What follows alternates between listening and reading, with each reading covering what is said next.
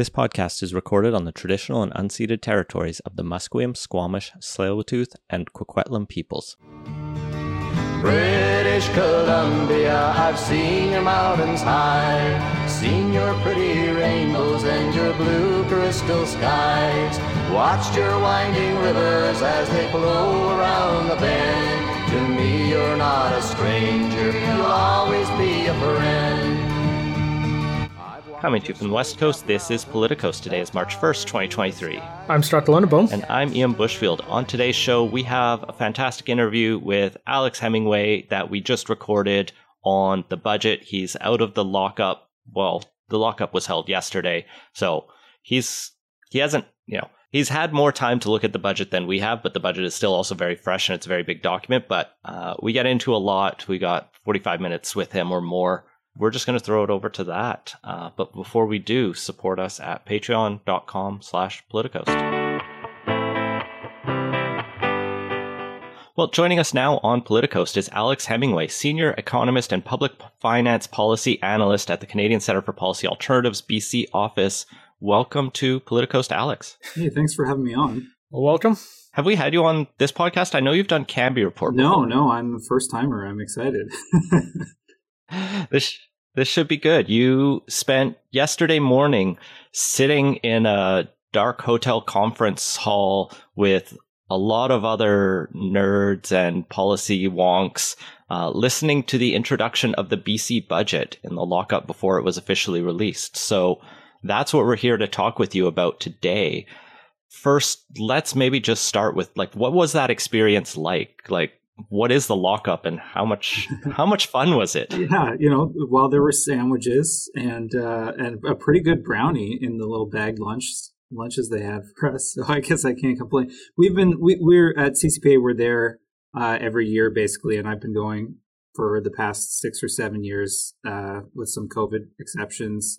Uh, yeah, basically it's um, a bunch of journalists in one part of the conference center reading the budget and a bunch of stakeholders of various kinds uh, and, and business lobbyists and the whole gamut uh, reading the budget.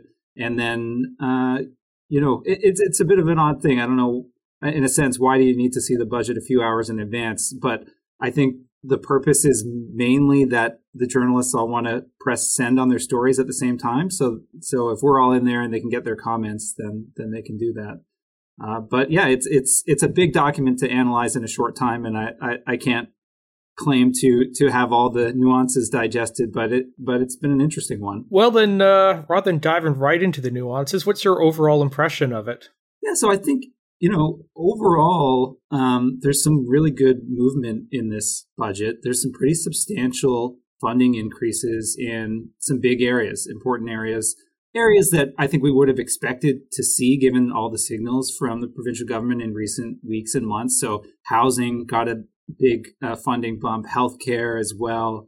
Uh, there were some increases to uh, uh, the shelter rate, that uh, income assistance and, and uh, uh, those on uh, persons with disability assistance get.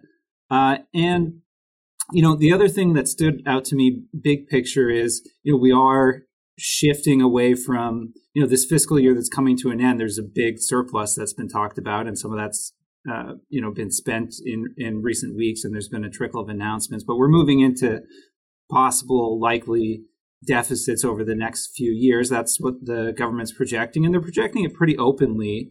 Uh, and actually, I think that's a good thing. I mean, that's that's appropriate going into an economic slowdown. You know, we don't know how deep that uh, slowdown is going to be yet. Uh, but I think more importantly, uh, deficits are preferable to shortchanging investment in, in really critical public services that have been neglected for far too long uh, under multiple governments, frankly. Um, so so that's good to see, because I think, you know, there is potentially a political cost to pay for, for running deficits um, and, and, you know, prioritizing investment over deficit fear-mongering, I think, is a very good thing. Yeah, I noticed that rhetorical shift that this budget was focused on spending. And even a day or two ago before the budget, I saw a headline that E B was trying to talk about the social deficits, or there are a lot of more important deficits. And I think he was even like hinting the day before the budget dropped that, like, I don't care what the like bottom line deficit is if we can address the healthcare deficit and the housing deficit. And he was trying to frame it that way. I don't know if it worked. It felt a little sloppy and chunky, as a lot of his metaphors are. He's just that kind of guy. But um, this is his first budget. It's Katrine Conroy's first budget as finance minister. And in some ways, that feels like markedly different than the John Horgan, Selena Robinson budgets that were were big spending budgets, no doubt about it. But there was also a focus on revenue in those, or at least portraying a balance. Uh, I think the question I want to bring here, though, is one of the things we've seen with budgets here in B C, but also across the country, is assumptions that work in the government's favor over the long term. So it'll start with a big deficit, but then like six months down the road, it's like, oh, magically, it's gone and we have a surplus. How, like, you've looked at a lot of these budgets and you're the policy economist wonk here. How How trustworthy do you see the assumptions based uh, baked into this? Yeah, so yeah, that that pattern that you're talking about, we've seen oh, over many years, back to the B C Liberals, through through the B C N D P years, of trying to create a year-end pleasant surprise, whether it's a smaller deficit or a surplus. Uh, and you know that that comes in a bunch of forms. That's baked into the budget in various ways. One is, uh, and this just seems to be something that the Ministry of Finance civil service staff do. Uh, you know, of course, with political direction, but it hadn't really changed much with the change of government. Uh, they bake in assumptions that economic growth is going to be a bit slower than the private sector forecasters are saying at any given mo- point in time. Uh, but they also bake in uh, very large contingency funds of various kinds and forecast allowances. Those have really increased over the past uh, several years. They they did they increased a lot under the N D P, actually. So to the point where they're multi-billion dollars per year. Now, you know, there's some justification for that, I think, in, in the sense that, you know, certainly through the pandemic, you know, there, you can point to a lot of uncertainty that justifies putting aside contingency funds. I think, you know, the the challenge with that is that it, uh, you know, can create, I, in, in my view, a kind of overly conservative budgeting process that actually biases against public spending when that's underspending has been a big problem. Okay, but you're asking, what does that look like in budget twenty twenty-three? There are still large contingency funds in this budget. One shift I noticed, though, is that there there's less g- entirely generalized and unallocated contingency funds, and there's a bunch of smaller contingency funds that are at least notionally allocated to different areas where there's going to be uncertainty. So a bunch of it, actually, about half of them, of those contingency funds for any given year, Uh, relate to uh, public sector worker contracts that are still outstanding. So yeah, a lot of that's going to get used used up. So that's reasonable. There's some attached to Clean B C, and then there's about a billion or a billion and a half per year in general contingency funds. So that's still baked in. And when you add all of those together, they they are more than the projected deficits over the next few years as well. So we'll see where that. where that lands us at year end. I did also notice that the uh, revenue is forecasted to drop uh, by a fair amount this year, both on like personal income taxes, a lot on the corporate side, revenue, or uh, economic growth. They really have slowing down in here. So I don't know how accurate those projections are, but you do get the sense they're being pretty conservative on where that's going. Yeah, and a lot of that, those a lot of those revenue projections hinge on on the economic growth projections, and they do they're, they're fairly consistent in um, projecting overall G D P growth at about, you know, zero point one percent less than whatever the Economic Forecast Council has said in its most recent uh, uh, advice to government. So that that affects uh, the revenue uh, projections. But with the inflationary environment, that that's put a lot of volatility on the revenue side. So that part of why we ended up with this massive surplus um, for the fiscal year that's coming to an end. Uh, you know, it was about five point seven billion dollars going into the budget. Now they've whittled it down to about three point six billion dollars. Uh, had to do with higher than expected um, tax revenues. That can come in the form of, sorry, I'm going down a really wonky rabbit hole here, but there's sometimes like prior year adjustments to the income tax revenues in the budget. So those end up being one-off increases. That's part of the giant surplus. But some of it was increases to the ongoing income tax base that will roll over year to year. But to your point, Scott, you know, uh, economic growth is is slowing, and we would expect uh, tax revenue growth to, to slow with that. But but there is a lot of uncertainty year to year to how that's going to play out. That rolls into the question I wanted to ask around revenue before we get into the like nitty gritty of the spending that's in here. There is a lot of new spending, but as far as I can tell, there's no new revenue streams. And so how is this budget sustainable long term? Is it purely just hoping they grow the economy and tax base that it covers the new spending? Or are they just hoping like the deficit for this year is mostly just that the economy is going to be bad and then it'll just go away? Yeah, it's an interesting question. So there is a some source of new revenue, which is the carbon tax increasing uh, each year. Now, a bunch of that's going to go straight back out the door in the, in the form of increased climate action tax credit. So, but some of it is going to stay and, and hopefully go to, to spending on on dealing with the climate crisis. Um, you know, my, my view of it is, so so one of the metrics I like to look at is, you know, where is spending at as a, and but this will get back to your revenue question, uh, where is spending at as a share of G D P, as a share of our total economic output in a given year? And, you know, we saw a big decline in that measure under the B C Liberal government, and it didn't really recover under the Horgan, early years of the Horgan government. And then, you know, it's a volatile measure, so it spiked during the pandemic. There was lots of temporary spending and and an economic downturn.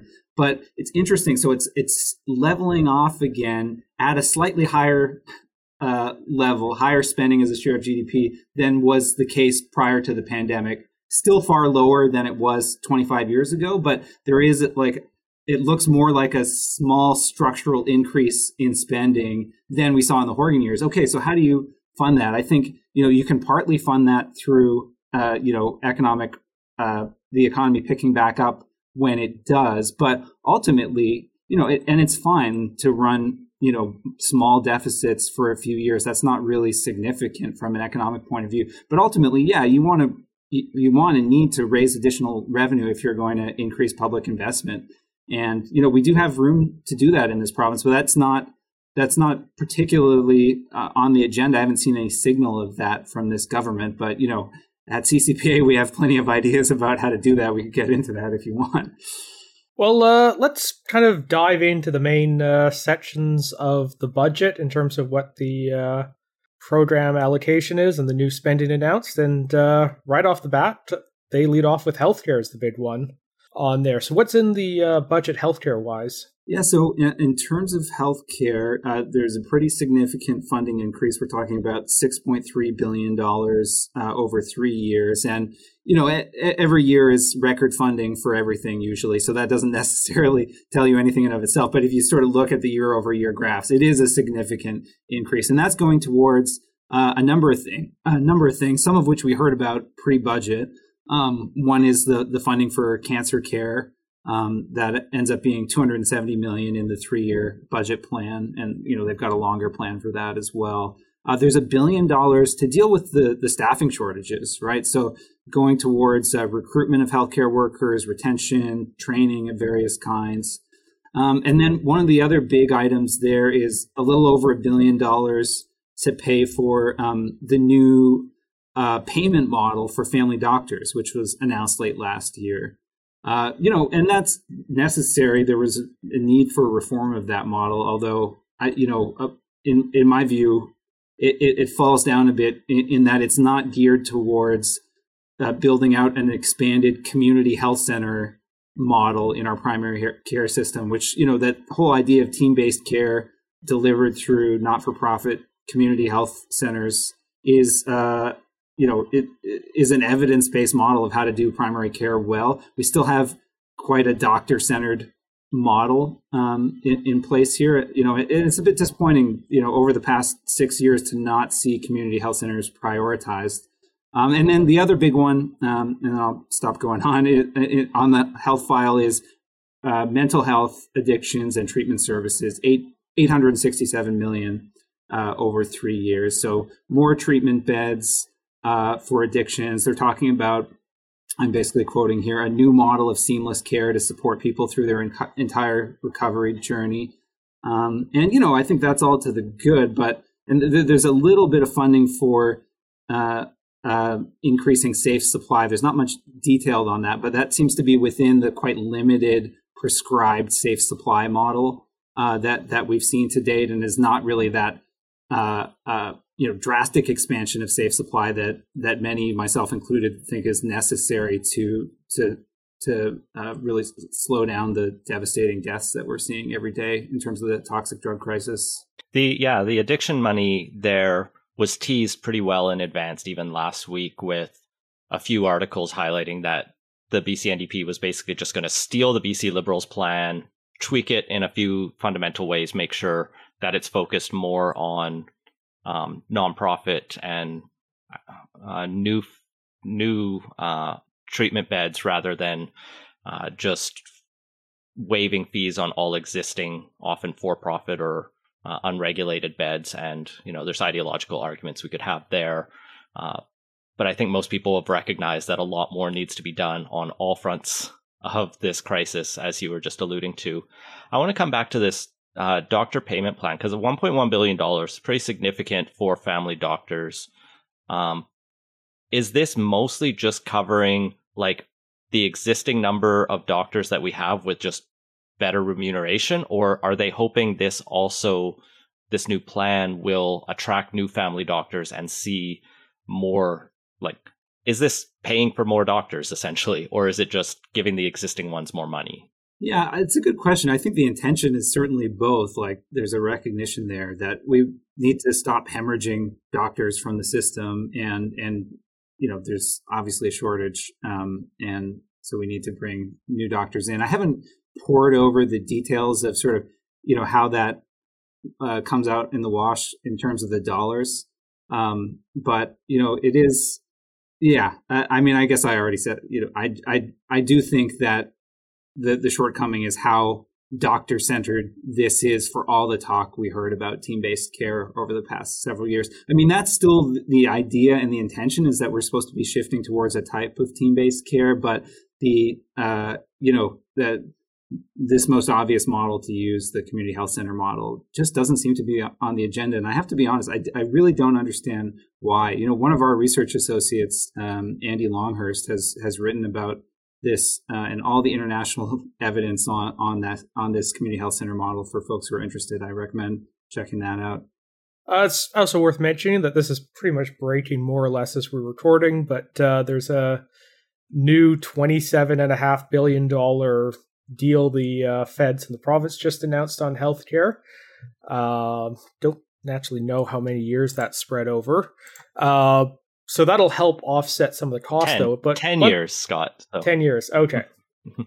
two uh, two point seven a year. I'll, yeah. Although I think that's largely front loaded, but, like, but yeah, doesn't cover off the entirety of the new spending in here. And that's something I kind of noticed is that. Yeah, healthcare, like you said, almost always hits record levels every budget, and it seems to be the record levels are growing faster than the economy overall. And I didn't see much in here about plans to try and keep that into a more sustainable trajectory. I mean, the short-term needs are pretty readily apparent for a lot of us, but uh, the long-term stuff, it's not entirely clear the budget really has much of an answer on that. Yeah, it's an interesting...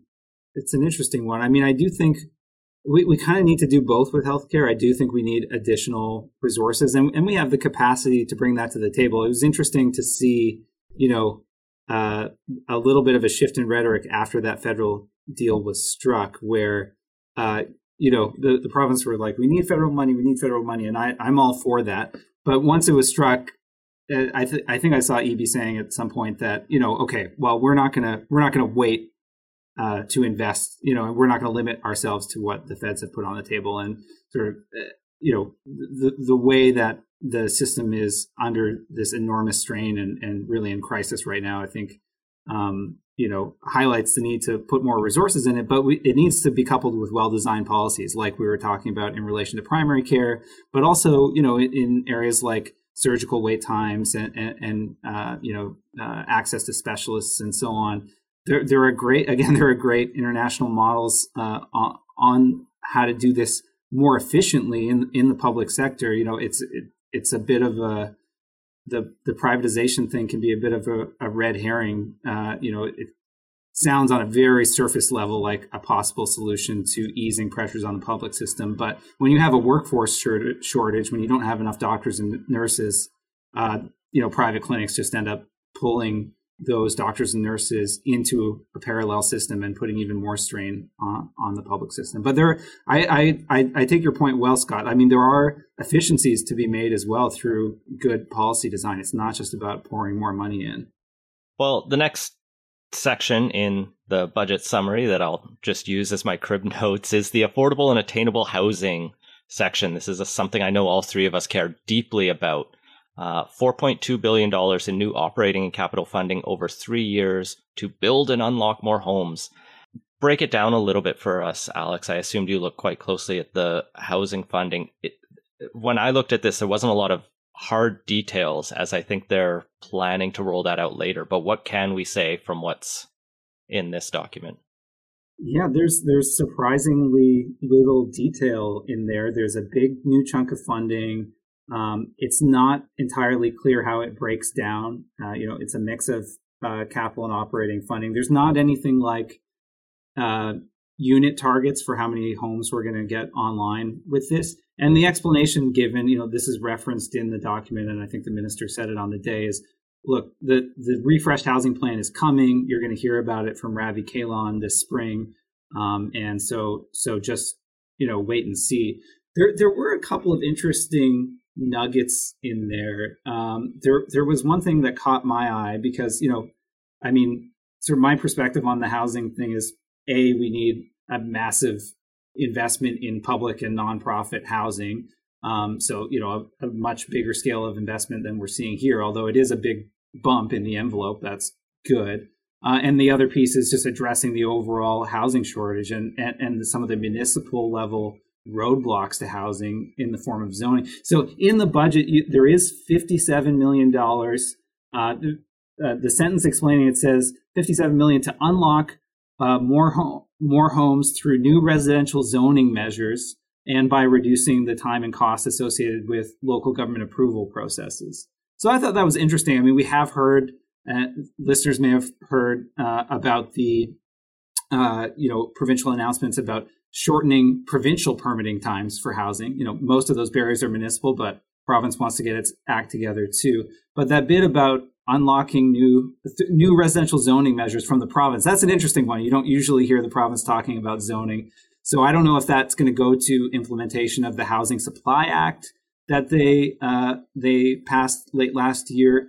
Uh, but that was a little nugget of things encouraging. But I feel like I'm kind of in a holding pattern about evaluating this budget on the housing front because the details aren't there. Yeah, because that late sentence goes on to say by reducing time and costs associated with local government approval process. And it's not clear what shoveling fifty-seven million dollars that that's necessarily going to do. Like, as far as I can tell, uh, you know, City of Vancouver, the problem isn't a lack of funding uh, for the city planning department. It's process-based.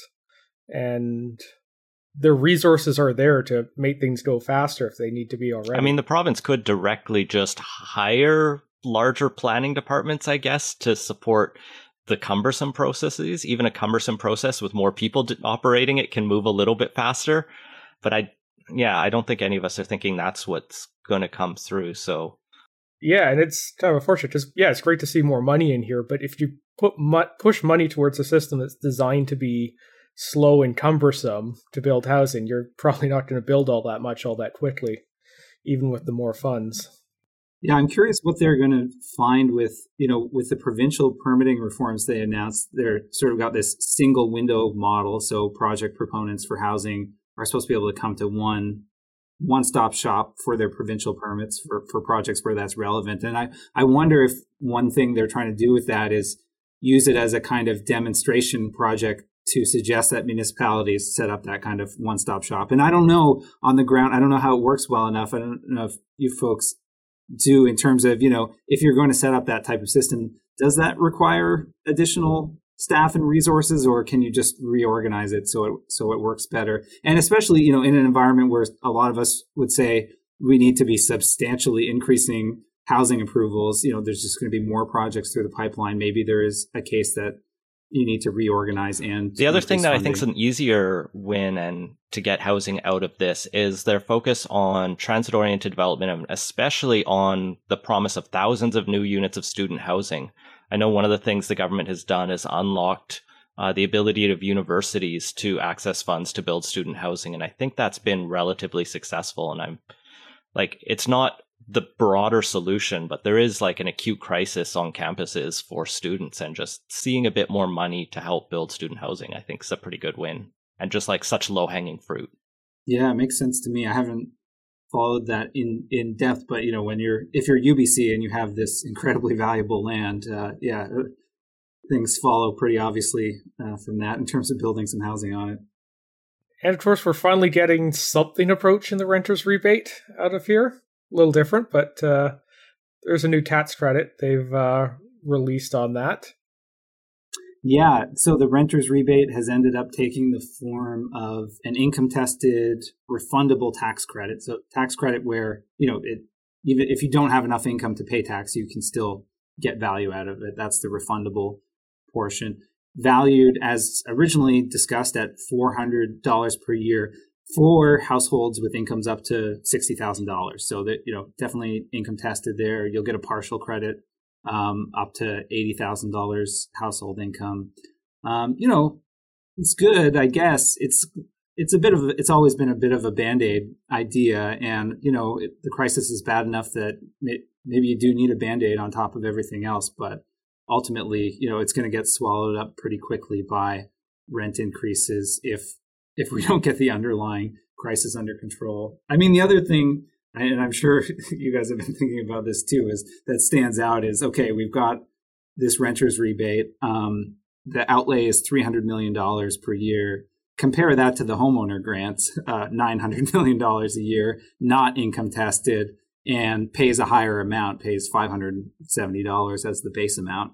So that inequity remains. Yeah, I was going to say, I've always kind of viewed the renter's rebate promise as a like half-assed attempt to bring equity with the homeowner grant. But I mean, the homeowner grant is quasi-wealth tested in that not every house qualifies. Yeah, it's, but it's what, like one point eight five million? I think it's over two million now, isn't it? Or yeah, it might even be up to two now. Can't recall off the top of my head, but most houses qualify. Yeah, you have to be like a, you're basically a multimillionaire by the time you get to no longer qualify for that. Yeah, yeah, totally. And well, yeah, I think the formula works that ninety-one or ninety-two percent. That was the ninety-fifth percentile. Will always it? get it. Is it ninety-fifth? Yeah, somewhere up there. And so they just keep raising the threshold. Yeah, about two million now. Right? I did look up earlier the uh, Bank of Canada's inflation estimator that a four hundred dollars Uh, rebate in twenty seventeen would be worth four hundred seventy-five now, so they've uh, shortchanged. And I don't, and I think it'd be more accurate to just use it against rent increases over that time. And but I didn't do that calculation. But anyway, they've shortchanged British Columbian renters seventy-five bucks plus the wealthy uh, renters. But I think C B C looked at it, and um, it basically covers less than a month's one month's difference in the average rent from then and now. Like, yeah, it's one of those things that doesn't hurt, and especially as a refundable credit does do a lot of good for people at the lowest income. I and I also like, I know during the pandemic, they did a quasi renter's rebate, but it was essentially just a cash transfer to landlords. And I think this is at least a little bit more in the spirit of what was originally promised and will help a number of people, because four hundred dollars in your pocket, if you are struggling to get by, won't hurt. And so, you know, it's positive in some ways. And I think it brings us to the next section, which is helping British, com- the, the let's throw money at people section. Uh, mm-hmm. This, you know, inflation is bad. And so we're going to take every tax credit we have and boost it, as far as I can read. Yeah. Uh, well, Maybe I guess it's everyone. a good time to talk about the increase to the shelter rate for for people getting income assistance and, and, and disability, which we touched on at the top. So there, the good thing with the renter's benefit is that's going to stack on top of the increase to the um, shelter rate. So, I mean, I think the shelter rate for had become kind of an embarrassment for the government. three hundred seventy-five dollars was, was the shelter allowance under income assistance and disability. Um, and they've increased that fairly substantially, one hundred twenty-five dollars a month to five hundred dollars. Obviously still lower than shelter costs for almost anyone, but uh, a, a, a real improvement there. The so it's good. It's great to see more income for for people um, on assistance and and on uh, receiving disability benefits. One problem with the way they've done it, by putting it in the shelter allowance, it actually means that um, people who are unhoused won't get it, because they don't get. And actually, I didn't realize this until the other day. They don't get the shelter amount. You know, if you're on on welfare and and you're homeless, you don't even get the full amount, because you're, it's not, it's out, it, it really is, has to go to your shelter costs quite directly, apparently. So that, that's a bit unfortunate, but it, I was surprised to see, you know, we were looking for an increase on, on income assistance, and uh, I was happily surprised to see something fairly substantial there. But of course, it's still far below the poverty line. Um, so, you know, that's, that remains a big problem. Yeah. Hit, hit up your highlights. Um, do you want to go through some of the other ones? There's a long there's a list. Yeah, so I, I, one that a big one that stands out is uh, the climate action tax credit, um, which has been in place, you know, for quite a while um, in the era of the carbon tax in B C, but it saw a big bump this year. So the the amount, the maximum amount that you can receive under that tax credit for adults is uh, it more than doubled to four hundred forty-seven dollars per year. And per child doubled to uh, one hundred eleven dollars per year. Um, so that's that's big. I mean, these are all income tested uh, as well. Uh, and uh, they've also announced that as the carbon tax increases, you know, it's going to increase by fifteen dollars a year going ahead, in line with federal requirements. The the tax credit itself will continue to increase. Um, and they kind of they provided some interesting estimates uh, about sort of where they're. where they're headed with this. Um, they're saying that as of now, um, households with incomes under sixty thousand dollars will receive, will typically receive more back in the credit than they're actually paying out in carbon tax. But they want to see that expanded by by twenty thirty, uh, so that the language they use is that a significant majority would be getting back more in the credit than they're paying in carbon tax. So that leaves a bunch open to interpretation, but it gives you a sense of where they're headed. Um, one other one is the B C family uh, benefit, uh, which has been in place for a couple of years and, and got an increase as well. The most substantial increase there is to single parents, who are going to see uh, an additional five hundred dollars a year. Um, uh, so yeah, a big suite of tax credits there. I'm trying to think if I, I missed any. I think those are the big ones. Um, you know, there and th- there's other sort of related afford. You know, affordability measures, broadly speaking. They also re- raised the earnings exemption for people on income assistance and disability, so you can earn a little bit more money uh, while doing that. Uh, there's funding for uh, school uh, school lunch programs to to uh, take some costs off people that way, uh, and and there's other smaller supplements uh, for for those uh, on, on lower incomes, but unfortunately still not stacking up to to bringing a lot of people above the poverty. I know one of the big announcements, or one of the announcements in there that a few of my friends, including Teal Phelps Bondaroff, who I work with at the Humanist Association at times, that he's been lobbying for years on, is the free prescription contraception uh, pledge, which is finally yes. in there, meaning as of April first, uh, the pill, uh, I U Ds, uh, and and Plan B, I believe, are all going to be fully covered by the provincial government, which is a huge win and will save, you know, women and non-binary people a lot of money if they are on birth control. Absolutely. I also noticed it was the one nice thing Kevin Falcon had to say about about the budget when I heard him on the radio yesterday. He was like, okay. This yeah, is that was something that uh, all parties had supported in the last campaign, and it took uh, three years to get us there since then. Too long, but we're there.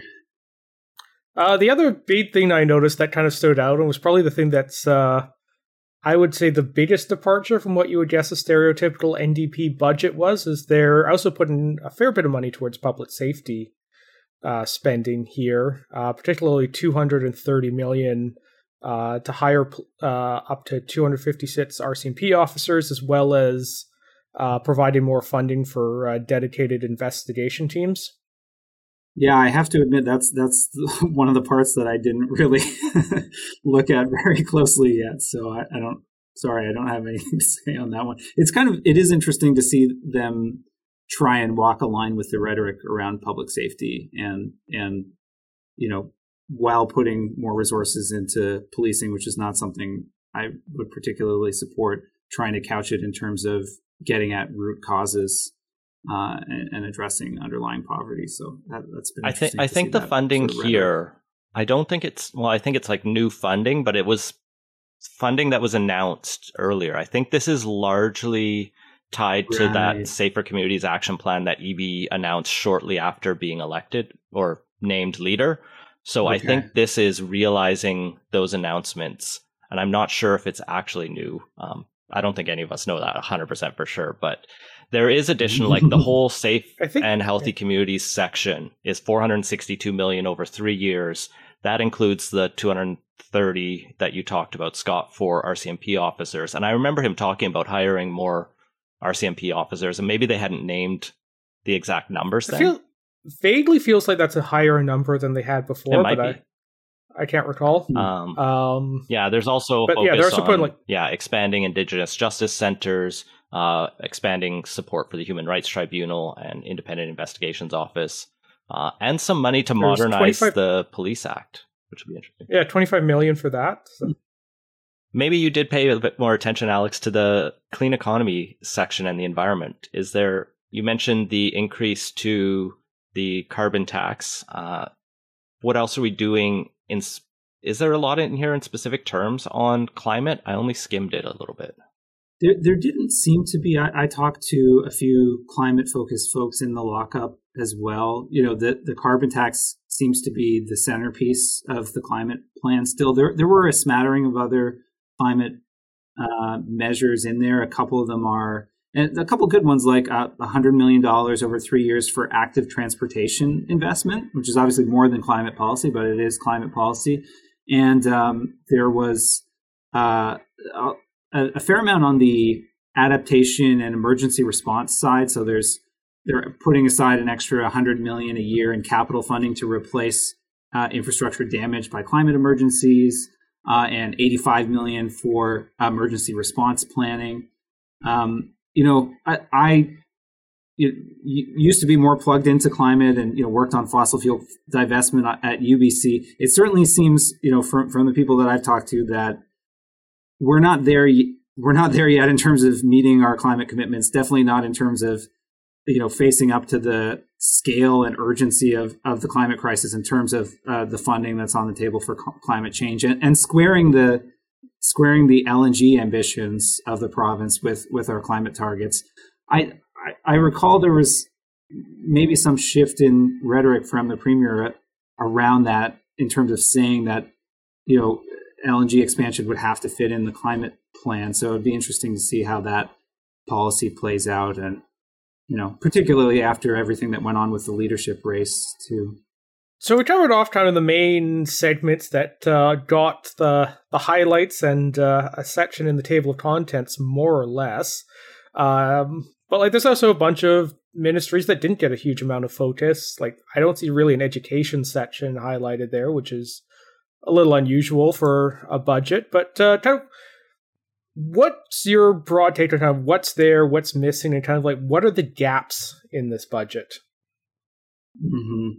Yeah, I mean, and we've talked about some of them in terms of the details on housing or, or, or you know, uh, bringing income assistance rates up, up higher. But you know, one thing that w- was interesting, appeared to be missing in the budget, but maybe actually isn't, is childcare. There's no section on childcare, but the explanation seemed to be that it was all announced last year. You know, there were multi-year funding commitments announced last year and uh, a, a framework and plan for uh, bringing new spaces online. It's just going to be critical to see the follow through on that. You know, anyone who's tried to look for childcare knows that fees may be cut, but spaces are incredibly hard to find. And we need a, a, a workforce plan. You know, we have a workforce plan for healthcare. We need a workforce plan for childcare. There, there is a promise in place to um, bring in a pr- province-wide uh, wage grid for, for early childhood educators. which, you know, is, is something that the Child Care Coalition has been calling for and, and is badly needed. But you don't just need a grid, you need a grid that's set high enough to actually recruit workers into this sector. And, you know, it's a very gendered sector too. So there's a big equity question there in terms of the wages. And similarly on, on the K to twelve education, that's another area where there's a workforce challenge, right? There's teacher shortages. And uh, as far as I can tell, and from talking to some of the education folks in the lockup, there's nothing there to address that re- recruitment and retention uh, challenge, aside from the fact that the teachers did sign, you know, a, an improved contract. But in terms of focused efforts to to deal with that problem, uh, nothing that I can see uh, in the budget. We had a couple questions from our patrons as well. They're unbelievably wonky. Uh, the first the first one from Shreyas asks, do you have modeling to convert dollars of capital investments into number of houses built or housing units built? Um, I guess another way to frame that would be with, you know, four billion dollars of additional investment into housing, although not all of that is going to construction. Some of that is to operating. Like, do you have a ballpark of like what you would hope to see that translate into actual houses and homes? So in terms of that dollar figure, it's pretty hard to say because, as you say, it's a mix of operating capital. And the other thing I think that makes it difficult is that, you know, and and uh, you know, we've published a report on this at C C P A, you know, there is a, a way of looking at public investment in housing where, you know, you, you do it on a self-financing basis, essentially. You, you try and uh, cover the interest costs of the upfront capital borrowing with the rents that are coming in and, and maybe set rents a little bit below Uh, market, foregoing the profit that a, a private rental developer might do and, and taking advantage of your lower interest rates. So by that metric, you know, it, it, if you're building a bunch of, say, middle class rental housing on that model, and then you're trying to layer in some of this money to achieve deeper affordability uh, in some of those units, that money can go a lot further. So that's why I'm really curious to see, you know, one thing that didn't appear in the budget was the B C Builds program uh, that E B is been talking about, and I guess that's that's still to come, right? And so I'm very curious to see in the sort of bullet point version of that policy that they put out there. Uh, uh, there was some indication that they might be interested in that kind of model that I was just describing. Um, so you know, if that kind of thing gets on the off the ground, that could stretch the housing dollars a lot further. If not, you know, four billion dollars is definitely not going to take us to where we need to be on in terms of new non-market units. You know, our, our ask these days uh, from C C P A is twenty-five thousand units uh, every year. We think that should be the goal. And that's, you know, alongside an overall increase in, in market supply as well. So, you know, that that's, uh, uh, you know, the big changes will be would be needed to to, to get there. And I I think, like you guys and, and the listeners, are waiting with eager anticipation for Ravi Kahlon's plan, and my hopes are so high that I I, I fear I fear for how I'm going to react. uh, and uh, the other patron question from Nick is, uh, do you know any R O I comparative analysis of different types of transportation investment, aka bike lanes versus buses versus SkyTrains? No, I don't, but I, I want to know it too. So uh, if it's on the podcast or your listener finds some. Well, it does remind me of a tangential question. Is another thing that's not really in here is expanding transit. Like there's a bit on active transportation that you mentioned, and that's something I think we're all big supporters of. Um, but like U B C SkyTrain hasn't been pledged. Uh, Beyond that, there's a lot of other transportation issues, especially in like Transport twenty fifty and all these other plans that different municipalities have. Yeah, if you go to the capital funding breakdown in there, there's a, just a list of highway projects and then the existing SkyTrain projects that are already underway that, you know, a couple weeks ago were literally going under my apartment as they're building it. And yeah, not much, nothing new there.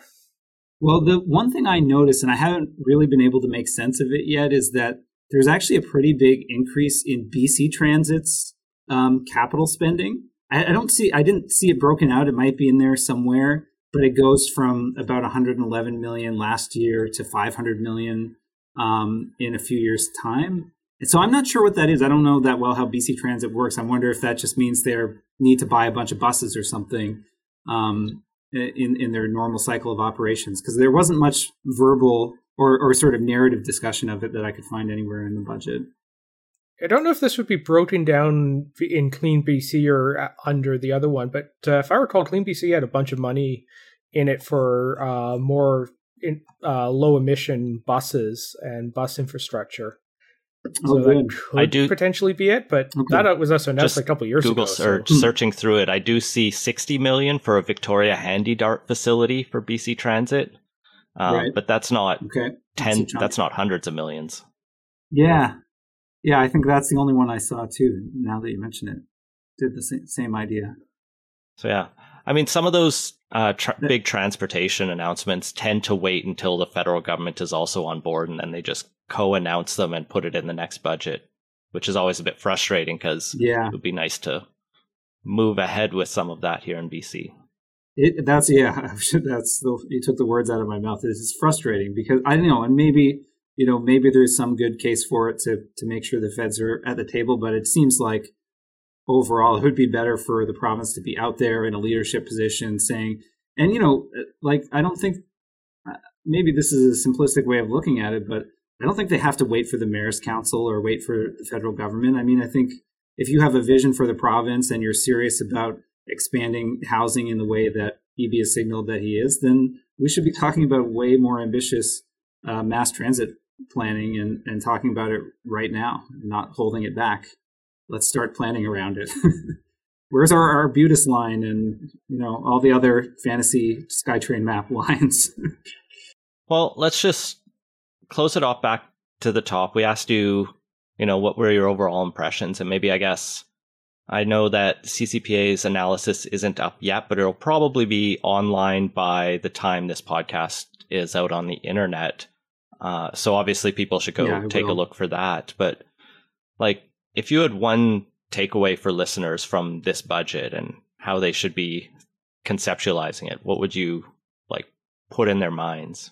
Yeah, uh, go to policy note dot c a and read the read the analysis if you want. But yeah, no, in terms of that overall takeaway, I mean, I think there is a genuine and perceptible shift here towards prioritizing public investment over issues like um, um, the deficit. You know, as we talked about, I, that should be complement, complemented by tax increases on, on those at the top to balance it out in the long run. But so so I think, I don't know, I, I've been thinking about this recently, and, you know, we're, I think we're, we're in this space where there have been a lot of cumulative shifts in the right direction, but there's still such big problems on the ground, right? And I guess you've seen the Premier talk about it too, needing to see For, to have British Columbians see the results of the policies, you know, before the next election. And I think that's very true um, because, you know, ultimately, uh, I, I do worry, you know, when we go halfway on policies, you know, like just take Safe Supply as an example, right? There was this moment, you know, a year or two ago where the government said, you know, we're doing Safe Supply, we're doing it. And it didn't fundamentally change things because it was a half, it was a half policy. It didn't actually uh, get implemented in full. And I think that can discredit the policy. And, and so I worry about the same thing. It, if we do, if we move in good directions on housing, for example, but it's, we're not seeing rents come down and, and it's not implemented in a fulsome way, uh, that is not only bad for the people affected, it discredits the policies and, and could, you know, uh, derail the whole debate on these issues. So I think, you know, the, to more directly answer your question, things are moving in the right direction, but I, I, I think they have to keep ramping up and the policies have to keep getting refined. The resources have to continue increasing until we see results on the ground, um, uh, because that's ultimately what, what matters. Moving in the right direction isn't going to be enough for forever. We have to match the, the scale of the crises that we're facing. Uh, Alex, thank you for uh, joining us on Politicoast today. Uh, if people are interested in finding out your specific takes, uh, do you want to plug your Twitter, or are you also off that full time at this point? policy note dot c a and very sporadically on, on Twitter uh, at one Alex Hemingway. This was fun. Thank you so much. Thanks for having me on, guys. This was really fun. And that has been Politicoast. Find links to everything we talked about at politicoast dot c a. Support the show and get access to our Slack channel at patreon dot com slash politicoast. Our intro music credit is Beautiful British Columbia by Serge Plotnikoff. Politicoast is a production of Legend Boot Media, and editing services are provided by C H L Y one oh one point seven F M in Nanaimo. Thanks for listening.